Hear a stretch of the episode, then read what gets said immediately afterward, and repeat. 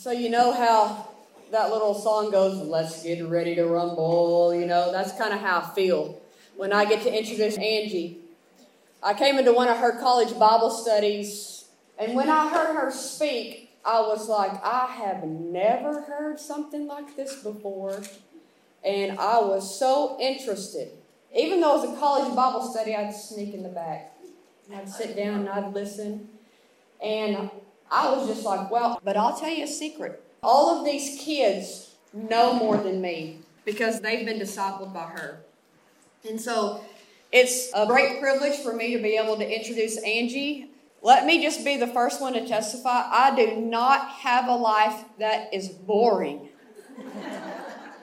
and that's why I was telling you about she's got a book out there called God Smuggler Jr., and it's about her taking Bibles and smuggling them.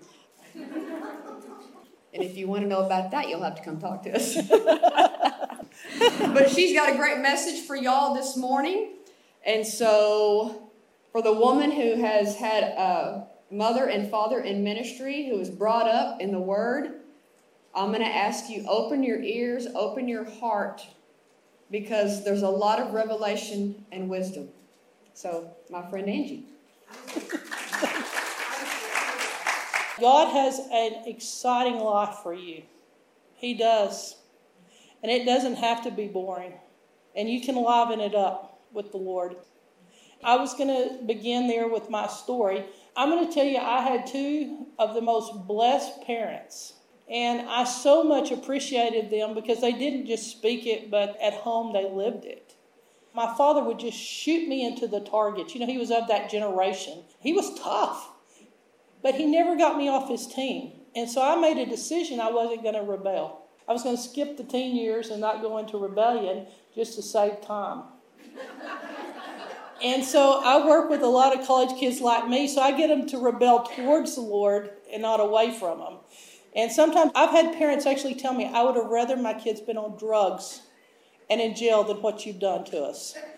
Because of that exciting life with the Lord is real contagious. It's very contagious.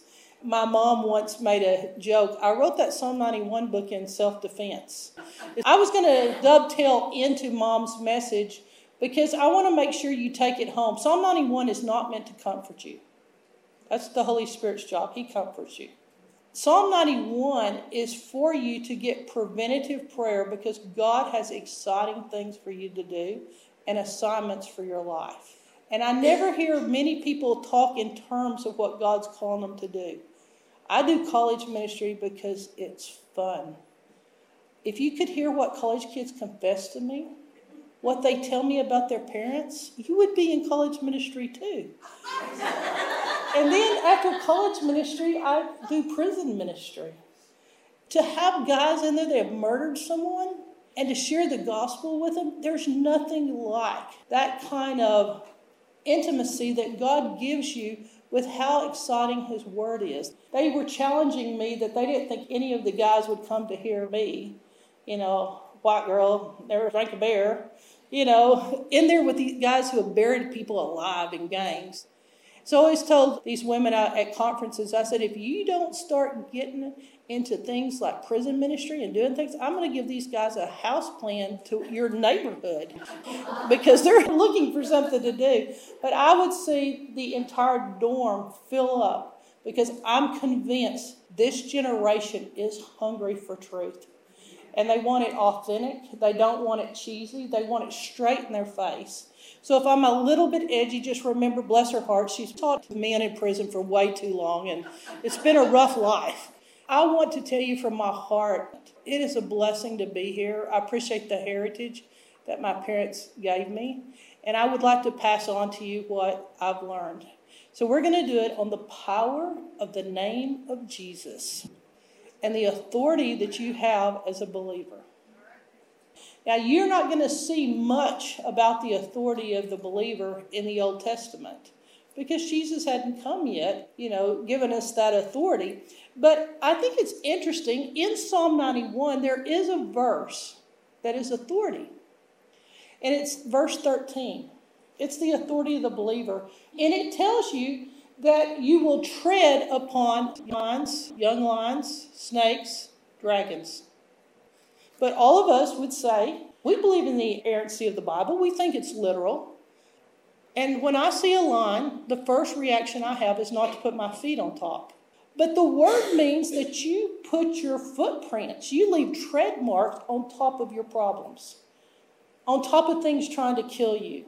And I think that's very unique in this portion of the Bible where the psalmist goes from making promises to telling you that there is something you do. You have authority over these things.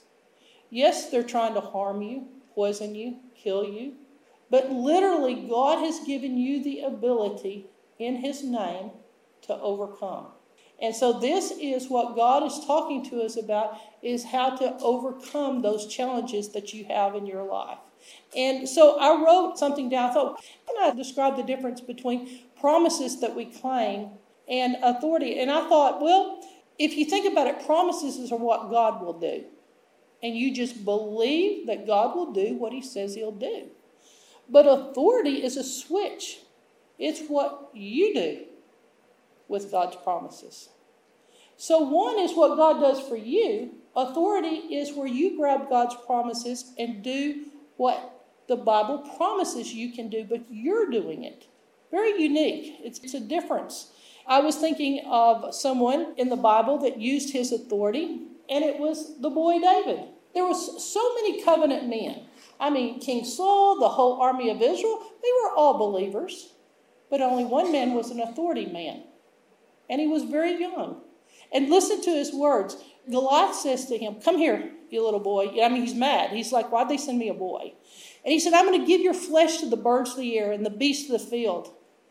But David says to the Philistine, You come to me with sword and spear and javelin, but I come against you in the name of the Lord of hosts, the God of the armies of Israel, whom you have defied. This day the Lord will deliver you into my hand. This day I will strike you down, cut your head off, and give your carcass to the birds of the air and to the creatures of the earth, and then the whole world will know there is a God in Israel. Do you hear authority? That's a mouthful that came out of him. And when your problems say, I'm going to come get you, you say, I'm coming to you in the name of the Lord because you have defied the armies of the living God. David invoked the name. And so this is about those times in life where you use the authority. Because I'll tell you what the modern church looks like. Now, the only way I see this different is the mission field because it's survival. But the modern church, we're doing this. God, I just pray that you'll send a lightning bolt and hit Goliath. And then, and that's what we call it, is we want God to do something. But this is an example where you charge your problem. He said, Come to me. And he said, I'll come, but this is the conditions I'll come to. And so this is a very offensive faith. This is where you know who you are in Jesus. And you're never going to know who you are in Jesus until you really get these scriptures down inside of you. And you're going to be shocked, but I was analytical and a little bit of a skeptic. And I had to go bury myself in the Philippines in the jungle for three months in college so that it became my faith and not my parents'. I wanted to own my own faith. And that's the transition that kids make from about 18 to 25. They've got to own who they are and what their faith's going to look like. And we are losing this generation. I personally had to go see is God with just my parents or is God with me? Is this the power of suggestion or does this really work? And I tested things from one side to the other. I think because I was such a hardhead that God gave me a ministry with other hardheads just like me. so if you struggle with it, I think inside of these scriptures, you're going to hear my personal struggle with these scriptures because I was telling the Lord, if this is true, I'm going to go all the way with it. If it's really in the Bible, I'm going to believe it. Because, Lord, we have a deal. And so I want you to look at something about Jesus' authority because really you're thinking, what is authority? What does it sound like? In Matthew 28 18, Jesus came to them and he said, All authority in heaven and on earth has been given to me. Now you go. So he received authority, and that authority is what sends you out to the lost and to those that need to be discipled. I feel like that every mature person needs to be discipling someone at all times. We need to be passing on what we've learned about God, our testimonies. Just like some of you have been coming up here, you start owning your own faith. Now, notice what it did to the people. The people started seeing something different about Jesus. And people will have different opinions of you. What gets people uncomfortable is authority. Because they're like, is this good? Is it bad? Is this. You're trying to work it out inside of you. There's a lot of flakes out there. I could write a book on all the weird things I've seen. But why? If there's something real, let them go. You're the one that you can believe it and it be a real relationship with Jesus Christ. I've seen a lot of weird people. I don't want that. I don't want a flake. I want something that really works. And I want to put myself in a position that only God can get me out of there alive. That does not excite your parents. but it cures an atheist, an agnostic, to know that God is with you and He hears you when you pray. So Jesus gave authority, and then He told you He would give presence. And lo, I'll be with you always, even to the uttermost part of the earth. And sometimes I'm calling on the Lord, Lord, let me fill you. I call it my go low. Go and lo, I'll be with you. But He's more with me once that buckle snaps and I'm on assignment. And the Lord sent me into 35 countries and many times over and over into some of these countries preaching, taking people in there. But it comes from understanding your authority. Really, it's not smart to go on the mission field with good intentions, just compassion, because there's an enemy and he will try to wreck your life, ruin your life. You'll come back broken, and your testimony will be how many you buried. I'm not kidding you. He is devouring people. You don't need to go till you get your authority inside of you, where you know the power of the name of Jesus. Go practice in the prison, they have guards. There's places with no safety nets. So, what amazes people is this thing called authority. In Luke 4 32 and 36, when Jesus was teaching in Capernaum, it said he was teaching, of course, on the Sabbath. He seemed to enjoy that. And they said they were astonished at his teaching. His word was with power. And that's what I was going to say. Mental assent won't do it. Your knowledge of your Bible is not enough, even though we're dealing with biblical illiteracy. It's not enough to know your Savior just in a mental way, in a passive way. What we're talking about is do you know Him with power? When you teach, are you speaking with the power that the Lord has given us? And it said it made them astonished. So then the next thing that they say is, What a word is this? With authority and power, he commands. And commanding is different than praying. You don't see him say, Bow his head, God, I just pray that you. And that's what most of us do. My dad always said, Prayer is your homework. You do it the night before. But commanding is when you just speak the word. Remember, Jesus, he just spoke to them ears be open, eyes see, winds stop. There's a command with authority, there's an ability to speak and know that things that you wouldn't think would have ears can hear. So it says in verse 36, and they were amazed, and they spoke to themselves, What kind of word is this? For it's with authority and power. He commands unclean spirits, and they come out. And it said his fame just exploded all over the place. And they asked, What kind of man does the wind listen to him, and the sea? Like, how does he do this? What was different? In Matthew 7 28 through 29, it makes a very clear distinction. It says, For Jesus taught as one who had authority and not as their scribes. So they were contrasting it. They were like, there's a difference between just a good intellectual sermon and the strength of authority, the thing that puts power in your life.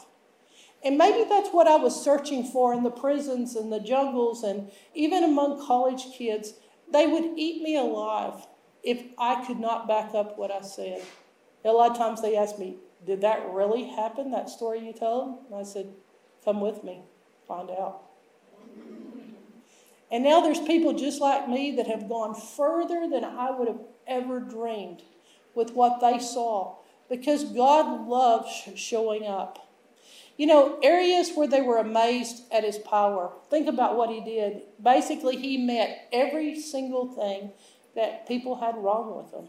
He just, he blessed them. Just the compassion of Jesus. And that's what I love about the Lord is that he didn't ask, Are you going to have a ministry one day so I'll take care of you, heal you? He just healed them because he loved them. Just spreading that, his compassion to everyone. But what we've traded for is a lot of powerless teaching. Let me just say this it's not a sign of humility to be powerless. As a Christian, I want you to find your strength. I want you to arm yourself with the most deadliest thing you can, and that is the Word of God and the promises. Because there are swords against you, but yours is sharper than any two edged sword. Yours is sharper than any other sword. So I'm asking you, you don't want to live and die and never have used your authority. I had a lady come to me, and she had a death sentence on her the doctor had given her. And we were talking, and I said, What's the purpose of your life? She was a good Christian woman. She goes, I don't know. I said, What assignments has God given you? I can't think of any. And I said, I mean your whole life. I thought maybe she was just thinking recently. She said, I can't think of any. And I said, You know, you're planning on dying before you've even started living. And so I'm encouraging you this is where the rubber meets the road. And this is what I had to know Is the Lord with me? Did he really mean it? He said, I'll be with you in the darkest of places. So it's a matter of whether you're not using your authority or using your authority when you're afraid. Do you think I get afraid? Yeah. But I have a choice at that point to whether to kick in to Psalm 91. You know, my dad once told me, he said, Why don't you take the kids down to the border towns in Mexico where they're exploding? I said, Dad, I thought you loved me. I was like, you know, and he goes, Yeah, I know, but I've been watching on the internet and I've been praying. And I said, I'll go, but I'm not going to take youth into that situation. He said, I prayed about it, Angie, and the Lord told me they'll all come out safely. So we put 300,000 Psalm 91 books into Juarez and when it was the murder capital. We even had where there were crime scene tape where we were stepping over bodies. And then Dad gave me a list of all those women where the men were too scared to be chief of police because two had been assassinated in their positions ahead. So the girls in their 20s were being chief of police. Dad said, take in books to those women. So I got a taxi and I was, I was going to these women that were chief of police all along those areas. Because of my dad said, Are you just marketing this book? He always knew how to hit me. or do you really believe it? And I'm not saying do it without a word from the Lord, but I'm saying you won't ever get a word from the Lord to tell you to do something that scares you unless you know your authority. You must get your authority inside of you. You know, when I study the end times, the greatest sin is not everybody living evil. Everybody thinks, oh, there'll just be so much carnality. The greatest sin that I see is the sin of omission. That's what the Lord hits on in the parable of the talents and the virgins, in the one with the good slave and the bad slave, the one playing the odds, the parable of the sheep and the goats. He hits on omission, not on some deadly sin. The thing that you'll be most standing judgment before the Lord is not doing anything and knowing so much. Where there's places in the world that people would love to know what you know. We just came back from a Muslim country. And what will judgment be like if we don't take the gospel to people? You know, if you want to find Muslims, they're in the convenience stores here. If you want to find Hindus, they run the hotels. If you want to find Cambodians, they're making your donuts. Uh, the Vietnamese are doing your nails. I've translated books for them with the prayer of salvation. If we don't watch it, it's going to be on our door. And we won't have to fly anywhere because they're coming to us. And so that's where I'm challenging you. Your authority here. You know, the sin of powerlessness. So the Lord gives you authority. You're going to like how it sounds. You know, in Psalm 91 2, it says, The Lord is my refuge, my strength, my God in whom I trust.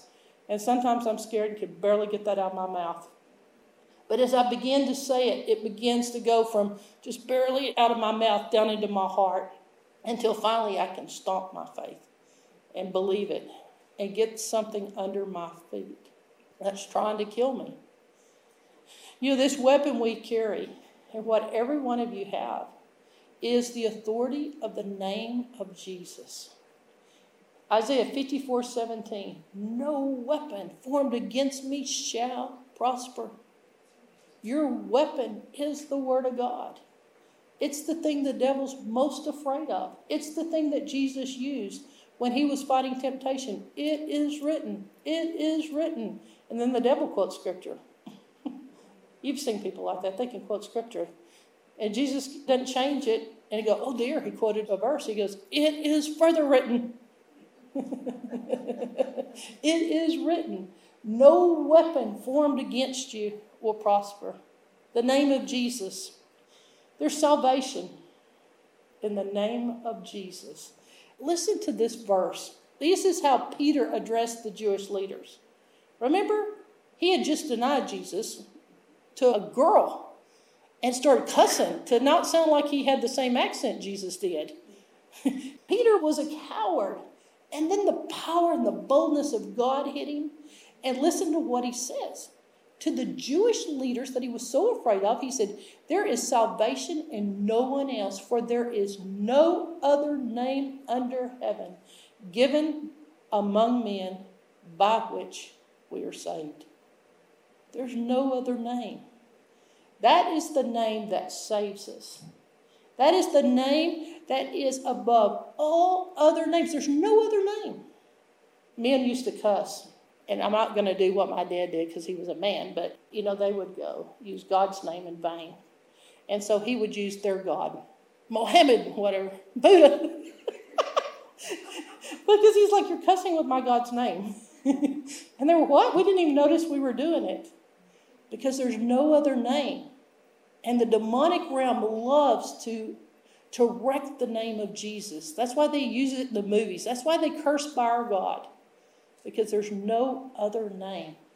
But it tells us, and we all love this verse in Philippians 2 9 and 11. Therefore, God has highly exalted him and bestowed on him the name that is above every name so that at the name of Jesus every knee shall bow in heaven and on earth and under the earth. and every tongue shall confess that Jesus Christ is Lord to the glory of God the Father.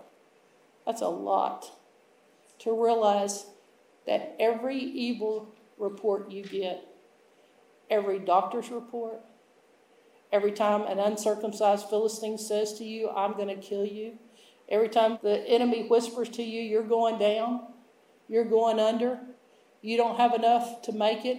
If money is the one telling you what to do, then money is your God. Money should be your servant, it should serve the kingdom of heaven. God's the one that speaks to you. There's no other name that needs to be telling you what to do than God. How many of you, like me, every time God tells me to do something, I don't have the money to do it? That doesn't seem to bother him. He tells me to do it. so I have to start by faith, stepping out on something I don't have the money for. The funniest thing was the Lord told me to buy this building. I'm like, we don't have the money to buy this building. This was terrible. Like, I have integrity. You don't do this. The guy's showing up, and I'm supposed to have the down payment, and I can't get a down payment, and he's driving into town. I get on my knees. I ask God, What do I do? What do I do? I don't have any money. He said, Get him a $2 bill. I said, A $2 bill. Okay, I'll go to the bank. I got a $2 bill. That's all God had said. The guy walks in. He said, uh, I came for the down payment, and I interrupt him and said, Here's a $2 bill.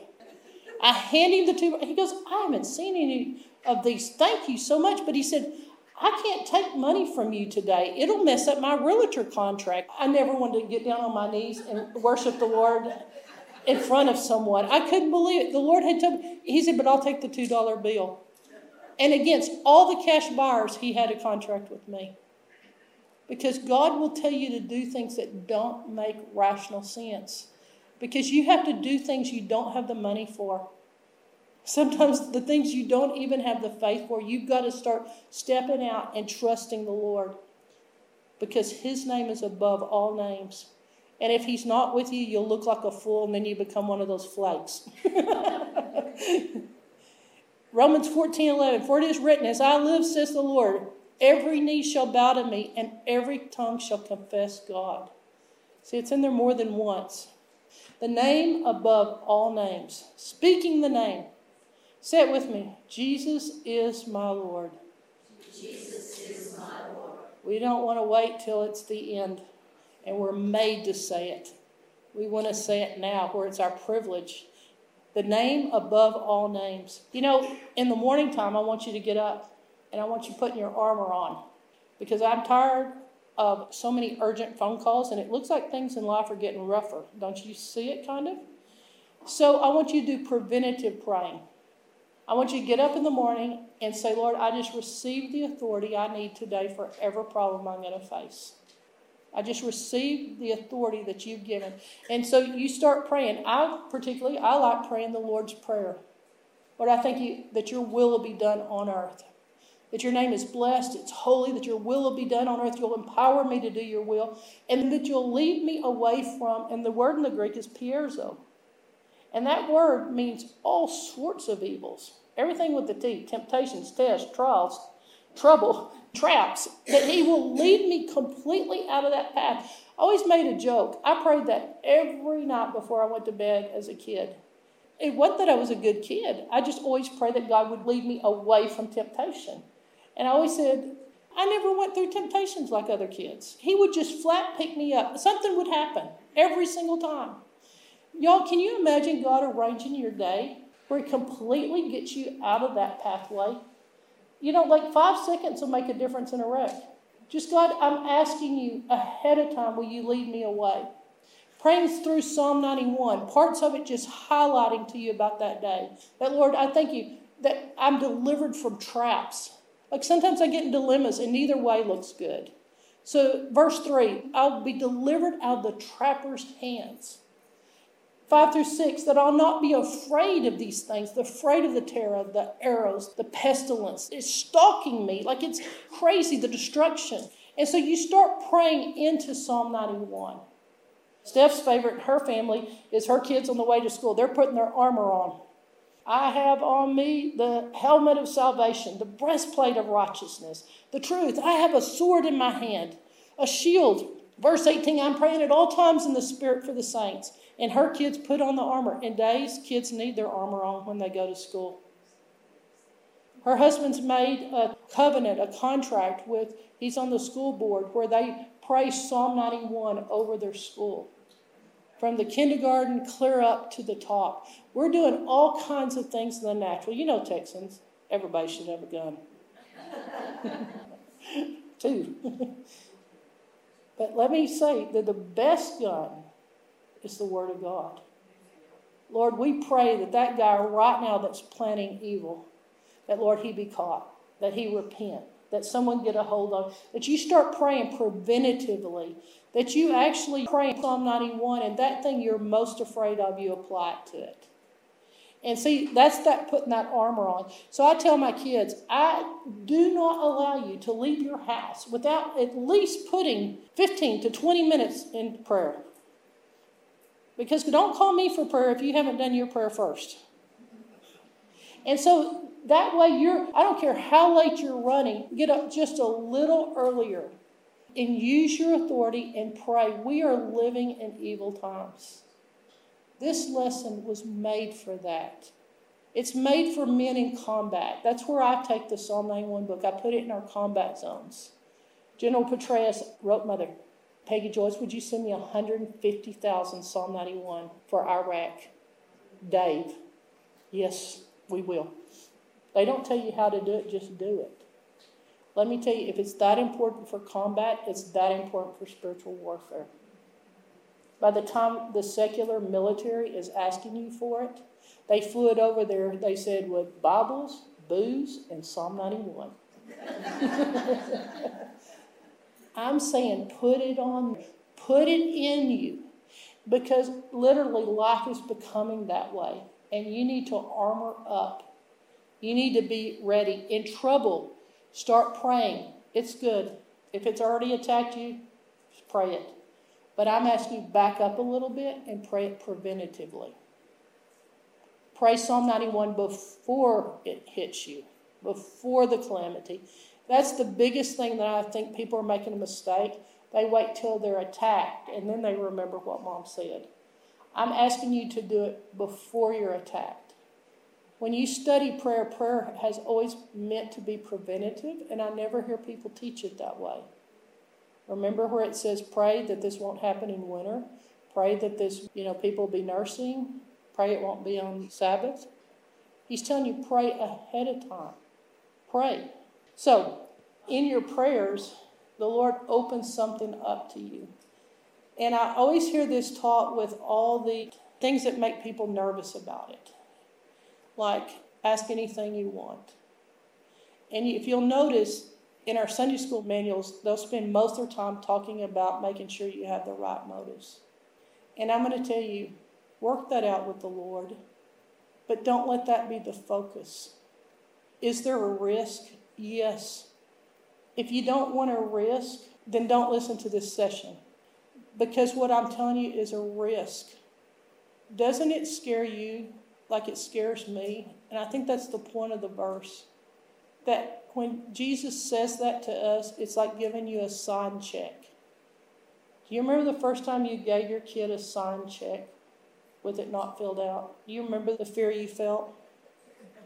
That's what we're talking about.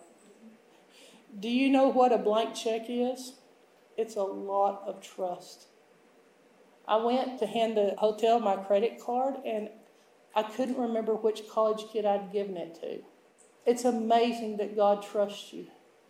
Work it out with the Lord where you apply this. But Jesus says in Matthew 7 7, ask and it shall be given. In Matthew 18 19, if you agree on earth about anything you ask, it will be done for them. Whatever you ask in prayer, you will receive if you have faith. Mark 11 22. Therefore, I tell you, whatever you ask in prayer, believe, and ye shall receive it, and it will be yours. Mark 11, 24. Whatever you ask in my name, I will do. The Father may be glorified in the Son. John 14, 13. If you abide in me and my words abide in you, ask whatever you wish, and it will be done for you. Abiding, abiding, abiding. Want his will more than you want anything else. John 15, 7. You did not choose me, but I chose you and appointed you that you should go and bear fruit, and that your fruit shall remain. This is my secret verse I pray for my college kids. People ask me, How come all your kids seem to stick with the Lord? It's, I pray this over Lord, let my fruit remain. And whatever I ask in my Father's name, He will give it to you. John 15, 16. In that day you will ask me of nothing. Truly, truly, I say to you, whatever you ask the Father in my name, he will give it to you. Until now you've asked nothing in my name. Ask and you will receive. And he tells you the motive that your joy may be made full.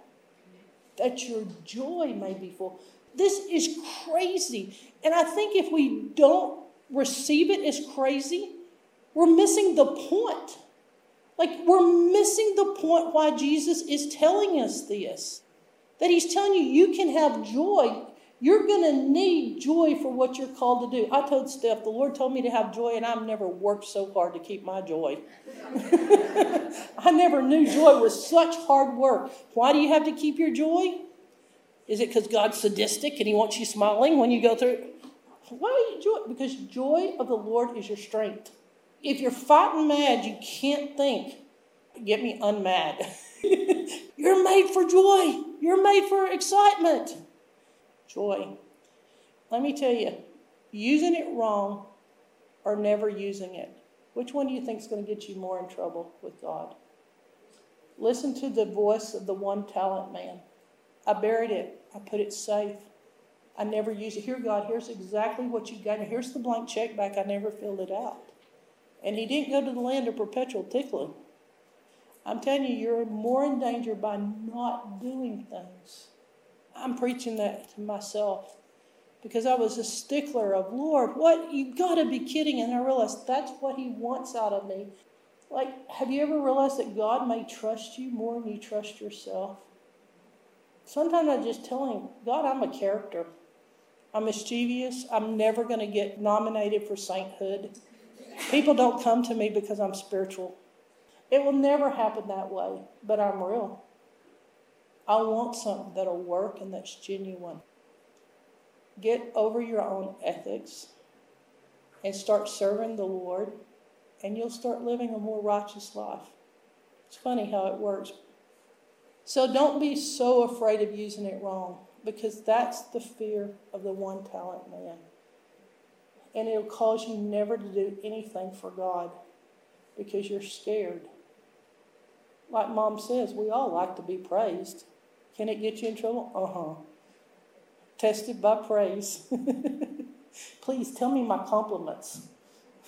Someone told me compliments are your worst thing that can happen to you, so never makes it a point never to compliment me. Authority of the believer. Jesus tells you in Luke 10 19, I give you authority. He says, Behold, I love that word. I give you authority to tread on serpents and scorpions.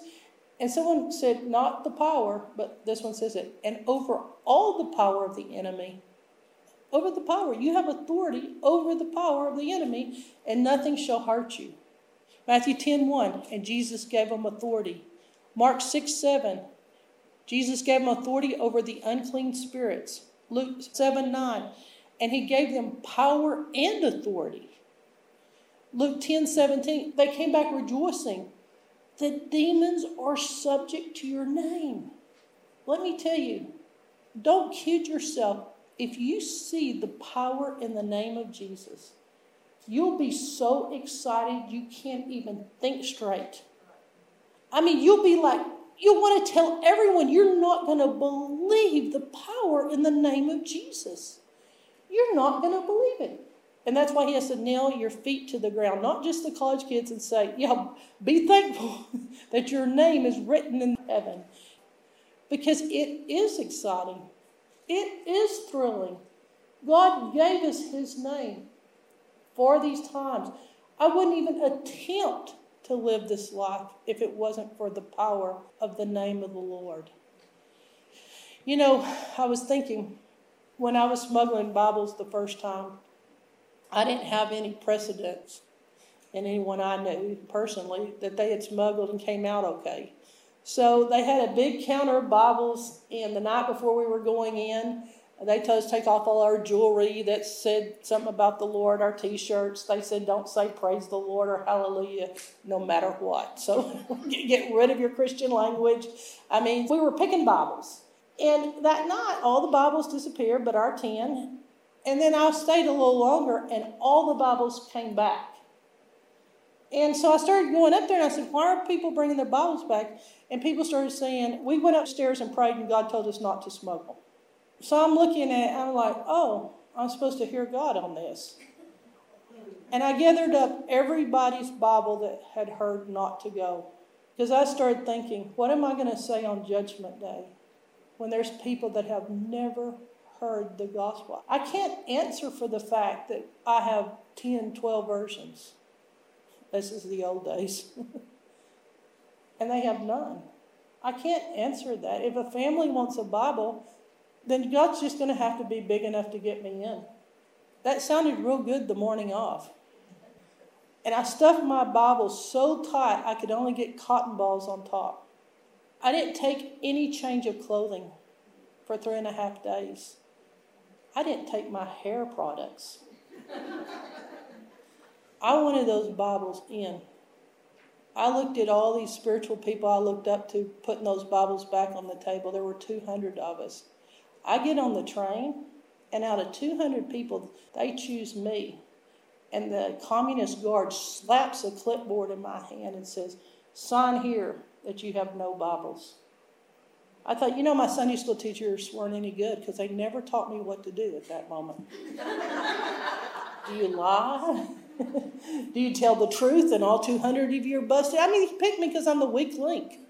He knew I was the crazy one. I was like, Lord, what do you do with this mommy? He's going to use this against me that I knew not to do what I've done. And underneath the train is, look at my luggage. You're going to have to buy the book to know what I did ethically. then I'm in inspection and I'm watching these Europeans that are dressed to the hilt screaming because those guards are ripping the inside lining out of their, their suitcases and slamming it down, and it looks like Christmas threw up. And I'm like, we're going to pass this inspection. One person gets caught, and all 200 of us are doomed. And then I saw someone in their 70s ahead of me. And this old man had his arm around his wife. And he was faithfully going towards the inspection, like going towards the slaughter.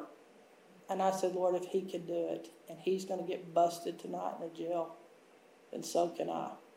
Gave me the strength to keep moving something unusual happened at this point. God told me to do something. It was crazy. I went back. I'd rather smuggle Bibles than what God told me I had to do. I'm telling you, these Texas lips kissed that soul, that communist soul, because I thought I'd be inside of a jail that night. That night, we go and they forget to call us to bring our Bibles. And I'm like, oh, great. Now I'm to have to smuggle them back out of the country. so we've got them across the border. Now I'm inside and the underground workers can't get them out. So I volunteer. I'll carry them on in. You're out of your mind. The blonde in your hair will get us caught. Like, what do you think? Everyone smuggles across the border. No one goes to the church, not because you're not courageous as Americans. It's stupid. You'll get them killed. But it got so late and they got so scared. They said, Are you strong enough to carry it? And as they're putting all these bags on me, just bag after bag. I looked down, I forgot my shoes. This is my thought. My mother would be so mad right now. She would tell me no. And the very thought made me feel like it was Christmas and a carnival all mixed together. And I said, sure, I can take it on in. And when they pulled those bags off of me, I'm covered in bruises. In fact, we tried to reenact it for a prison. I couldn't lift the bags. But we found ourselves running down, close your eyes, the alley with a thousand eyes as hard as we could run.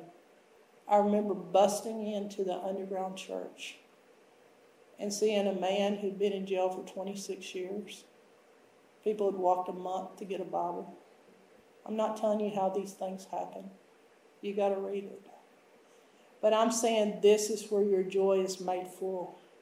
I'd ask God, hey, when I grow up, can I smuggle Bibles? I don't want to get saved. That'd make me religious. I just want to smuggle. Jesus ascends to the Father, and then he lets the disciples take over with his name. Now that's crazy. If I'd had that last week with those disciples fighting over who's the best, who's the, I would have told the Lord, I've got to stay longer. This feels like my college kids every time. People think they're wonderful. I'm like, they're not even baked. I mean, they're pretty, but their brains aren't jailed. I don't know how Jesus did it with this group. But notice in Acts 3, it's all about the name. It says, In the name of Jesus Christ, Peter says, walk. And it doesn't say, and the guy got healed. It says, and then Peter grabs him by the right hand and he jerks him. I'm like, Lord, who wants to do that? Who wants to jerk before they're healed? Like they're already in bad enough shape. Why would you grab them and jerk them up?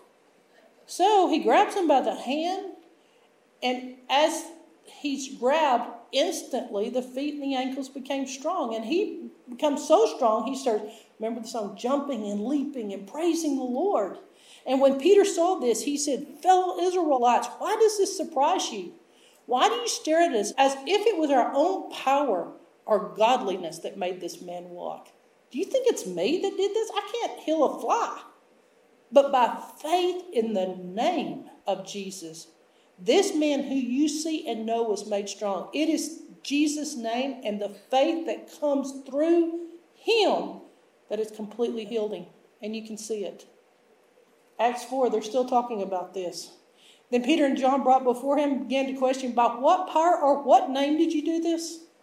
And Peter, filled with the Holy Spirit, said to them, Rulers and elders of the people, if we are being called into account for an act of kindness, do you see how God sees it? It's theology to us. To him, it's just kindness. Don't make healing theology, it's compassion. There's one word that I say on healing. What do you believe on healing? I'm going to give you one word Father. It's not theology, it's a God who loves and He's good. And so He says to him, For an act of kindness shown to the man who was lame, are we being asked how he was healed? Then know this it is by the name of Jesus Christ of Nazareth, whom you crucified, who God raised from the dead, that made this man healed. Peter's a little different than he was, isn't he? You killed him. In verse 13, they were unschooled, uneducated, ordinary men. God uses ordinary, but with his name, it makes you look extraordinary. And when they saw the boldness of Peter and John, they realized, you know why they're bold? They've been with Jesus. Being with Jesus. But since they could see the man who had been healed standing with them, they couldn't say anything. Oops. Remember that Jesus raised Lazarus? And two chapters later, they're trying to kill him. One chapter later. Why would you kill him? Everyone living in Jerusalem knows that they've performed a notable sign. We can't deny it. But to stop this thing from spreading any further among the people, we're going to warn them to speak no longer. No one's allowed to speak in the name of Jesus. Is that's what's happening to us today as Christians? Don't speak the name. Shut up. And they called them again and commanded them not to speak or teach in the name of Jesus. You know what Peter said? this is my idea of submission to government. The enemy is trying to get you to not speak the name. That's his whole thing. He's trying to shut your mouth, prevent your testimony. It's risky faith. I struggled with this. I really did. I was like, I tried to disprove it because if I proved it, that really this was God's heart on it, I knew what position that put me in. And I'm going to show you the most intimate thing that the Lord showed me. And this is what it is. When the disciples saw Jesus walking on the sea, they were terrified. They screamed, It's a ghost. They cried out in fear. But immediately Jesus spoke to them and said, Take courage, do not be afraid.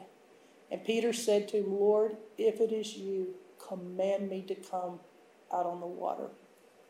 And all my theology is summed up in one word about authority. And that's what Jesus said next. Because I would have thought Jesus would have said this. This makes more religious sense. It would have changed everything, and I wouldn't be saying this, and I'd preach it the way that Jesus said it. If he had said, You can't do that, I'm the Son of God. Who do you think you are, Peter? Like, honestly, this is blasphemy. It is blasphemy to ask to do only what God can do. Are you trying to act like God? Peter, you're just showing off again. Who are you? Peter, there is no reason for you to walk on the Sea of Galilee. All you're wanting to do is try to, like, you're always your mouth first into every situation. This is heresy. And the theology for authority is summarized in one word for me. Jesus looked at him and said, Come. The word for authority is come. The Ford walk on the water. Not only did Jesus say, Come, but then he gives him pointers on what went wrong and how to make it work. And then you think about it, Jesus just praised him and praised him and said, Peter, thank you for trying. I really appreciate that you believe me enough that, and I just want to encourage you that you took a few steps. Isn't that what Jesus said? I just really want to encourage you. That's what we do in church today. Big encouragers. We're all Barnabases. Jesus is frustrated with him. You of little faith, why did you doubt? no encouragement in that, is there? you know, my question that I have to ask is what would he say to all the other 11 sitting in the boat if he told Peter, that's little faith? Why did you doubt? His frustration at Peter was not in that Peter tried it or asked to try it. His frustration was for him not being successful. Now, isn't that hilarious? That is not the theology we say. We clap for everybody's trials. We try, we try. It makes you wonder. And I ask myself, why did Jesus walk on water? What did it accomplish? He didn't get anybody saved that I can see or healed or he walked on water. Why, Peter? Why? My dad always would tell me, Angie, this is the frivolous side of Jesus. I said, No, Dad, I think it's because he couldn't find anywhere to pray alone. And he was sure that if he walked on water, he could pray alone. but Peter asked. He doesn't ask a grand ask. And Jesus accepted his ask and challenged him for more. And right now, Jesus is accepting what you're asking, but challenging you to ask more. Take everything you've asked him for in your life. He said, Come to you. Now he's telling you, You're a little faith. You're doubting. And you're going, I'm doing more than everyone around me. And he looks at it as a failure. He wants more from you frustrated. Study the times Jesus got frustrated. He got frustrated when they didn't use their authority, when they didn't use their faith. The frustration and failure scriptures is Mark 9, 14, Matthew 17, 14. He seems never in scripture to inhibit us or pull us off of authority or even caution us. Let me just say that it is so very Gentile to praise someone for trying. The Jews only congratulate you unless you're successful. Only Gentiles say, great for trying. but if you're around the Jews, unless you're successful, they're not happy. In stark contrast, we see Jesus express frustration at the disciples' lack of faith when he says, You faithless and perverse generation, how much longer am I going to put up with you? Here he is, sweet Jesus. Why couldn't you cast it out? Go pray more do some homework, have faith. He's not shaming us for working the miracle, but for not working one. Look at context of this. This is the context that when they failed, he says these words Everything is possible to him who believes. He says, If you have faith as small as a mustard seed, you shall say to this mountain, Move from here to there, and it shall move, and nothing shall be impossible to you. Do you see that he takes what little we give him and blows the gates off? He takes their failure and doesn't say, Well, you shouldn't have tried it, you didn't have. And he just says, More. That's how my dad used to do me. Someone other than a disciple using the name of Jesus reminds me when Steph came here, her biggest thing was, Why was I not taught this about authority? There's a scripture in the Bible that says someone besides the disciples were using the name of Jesus. And John the disciple said, I rebuked the guy. Jesus, aren't you proud of me? I rebuked him. He's not one of us. He shouldn't have been doing it. And Jesus turns and he rebukes John. He says, um, Someone was using your name and they weren't a disciple, so I told him to stop. And Jesus says the most strange words in Mark 9 38 through 39. If people do a miracle in my name, by using my name, they won't be able to speak evil of me very quickly. They won't be able to use my name to cuss with it, speak evil, run me down. Once you've seen the power of the name of Jesus, why would you ever cuss it? Once you see the power of the name of Jesus will change any circumstance and every knee must bow, then why would you use it to speak evil?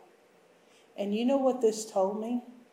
That this guy was not very mature that was using the name of Jesus Because a mature person wouldn't have just a length of time he didn't speak evil. So I wrote down even novices can use the name of Jesus. Did you know if you've never done it, sometimes you'll get the best results? I'm encouraging you, don't think, don't sit there and say, well, that's for them. They're mature. I'm saying it's for you to enjoy the benefits of the name of Jesus to win this lost world. They said, Who's going to win the teenagers? They said, Whoever it matters the most to. If MTV cares the most for them, they'll get them. If you care the most to them, win them. So, there's testimonies. I was with Julie Sherrick that day. We had a church social over in Fort Worth, Texas. She was supposed to bring the dessert. We were mad she didn't show up with the dessert. What's a church social without dessert in the South? So we start making jokes about Julie. Oh, it's her cooking. She couldn't show up. You'll never believe when she told us, I was in my bathrobe, a guy was knocking. I think he was asking about a dog being lost. And he pushed his way in my door. And she had a battle on her hands where he pushed her down, got on top of her. And she says, In the name of Jesus Christ, get off of me. She said, I have angels. He says, I have demons. She said, I have angels. And she says, My angels are stronger than your demons. And she started saying, In the name of Jesus, she was quoting Psalm 91. And when she would, he would paralyze.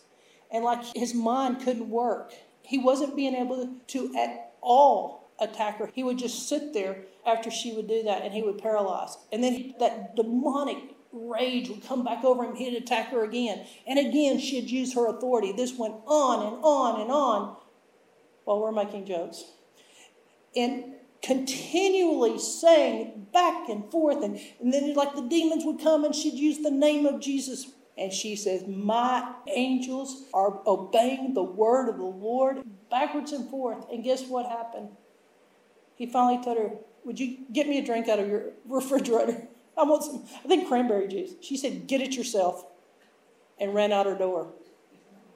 She called me. Do you know by his earring? This is a wonderful day and time when men lose their earrings, but they got the DNA off of it. And all the other list of women that were raped, Julie brought it to a stop. She was not raped, she was not harmed. The name of Jesus, you can avert disasters. I love stories of stopping fires. Praying Psalm 91, we have them in the book. Kathy Ball, Kristen Hubbard, my brother burned his eyebrows off, and he said, I called on the name of God. The whole fire department was there, but he got a gas fire put out. Remember the war room scene Elizabeth and Clara confronted by a would be mugger who brandishes a knife and demands for her to hand over her money, and Clara responds by demanding, You put that knife down in the name of Jesus. You need to practice the name of Jesus under adverse situations. The war room. Clara holds forth on the subject of Satan in this way. She says, The real enemy is Satan. He comes to steal, kill, and destroy stealing your joy, killing your faith, and trying to destroy your family. It's time to fight, Elizabeth. It is time to fight. People fired at at gunpoint, handling hostile situations. I was at an apartment, Maple Trees apartment in Irving, years ago. I was emptying my trash, and uh, these guys pulled up in a low rider, and they invited me to get in the car with them while I was emptying the trash and they had me pinned in against the back of our apartment complex. So I tried to scare them. I said, Hey, my apartment's right there. Somebody will be looking out the window and will check on me in a minute. I knew they were asleep. I just left the appointment. They're going to be checking why I'm taking so long. The guys are still coaxing me in. I was bluffing. I was reasoning. I was funny. I told jokes. I had them all laughing. I used humor. They said, We'll take you for a little ride and we'll bring you right back. I said, My family's not going to like that little ride. Why is it so hard to use the name of Jesus? Why? It's embarrassing. End of the story. finally using the name. My dad had made me promise if you go live in Dallas where you're not equipped because of the fact you're raised in the country, never lock a door and, and don't ever keep your mind on what you're doing. My dad just said, Promise me you'll use the name of Jesus.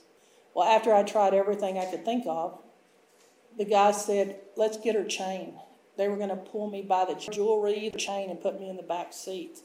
And I thought, man, I paid $30 for that J.C. Penney's. Let me just give it to you. And they reached for the door handle, and I reached for my weapon. So I stepped into the guy, the driver, and I put my hand on his arm. And I said, I belong to the Lord Jesus Christ, and you can't touch me. The funniest thing, they froze. And they go, We do too, we do too, we do. I mean, all of them. I didn't know I was with all saved men. Most of these gang people have praying grandmas. I mean, that little lowrider was shaking as it went off. In the natural, the days we're living in, you need the name of Jesus. Never having once where you've used your authority. Reach for the natural and you don't reach for the promises. Reach for the comfortable and not speak in the name of Jesus. That's what makes her so mad. Because she said, You grew up knowing this and you play around in the natural? It's embarrassing, doesn't hold up. And the natural is making a mess. So, power in the name. Matthew 18 19 is your last verse. Again, truly I say to you, if two of you on earth will agree about anything you ask for, it'll be done by my Father. For where two or three gather in my name, I am with you. So I'm going to tell you, what are you waiting on? We do not have a powerless gospel. Amen. So I'm going to ask you if anybody here has not made Jesus Christ the Lord of their life, I would be privileged to pray with you to receive Jesus. But I'm warning you if you do it with me, I'm contagious and you won't have a normal life. It will never be boring, and your staff will gripe at all times because God has an exciting life for you. Amen.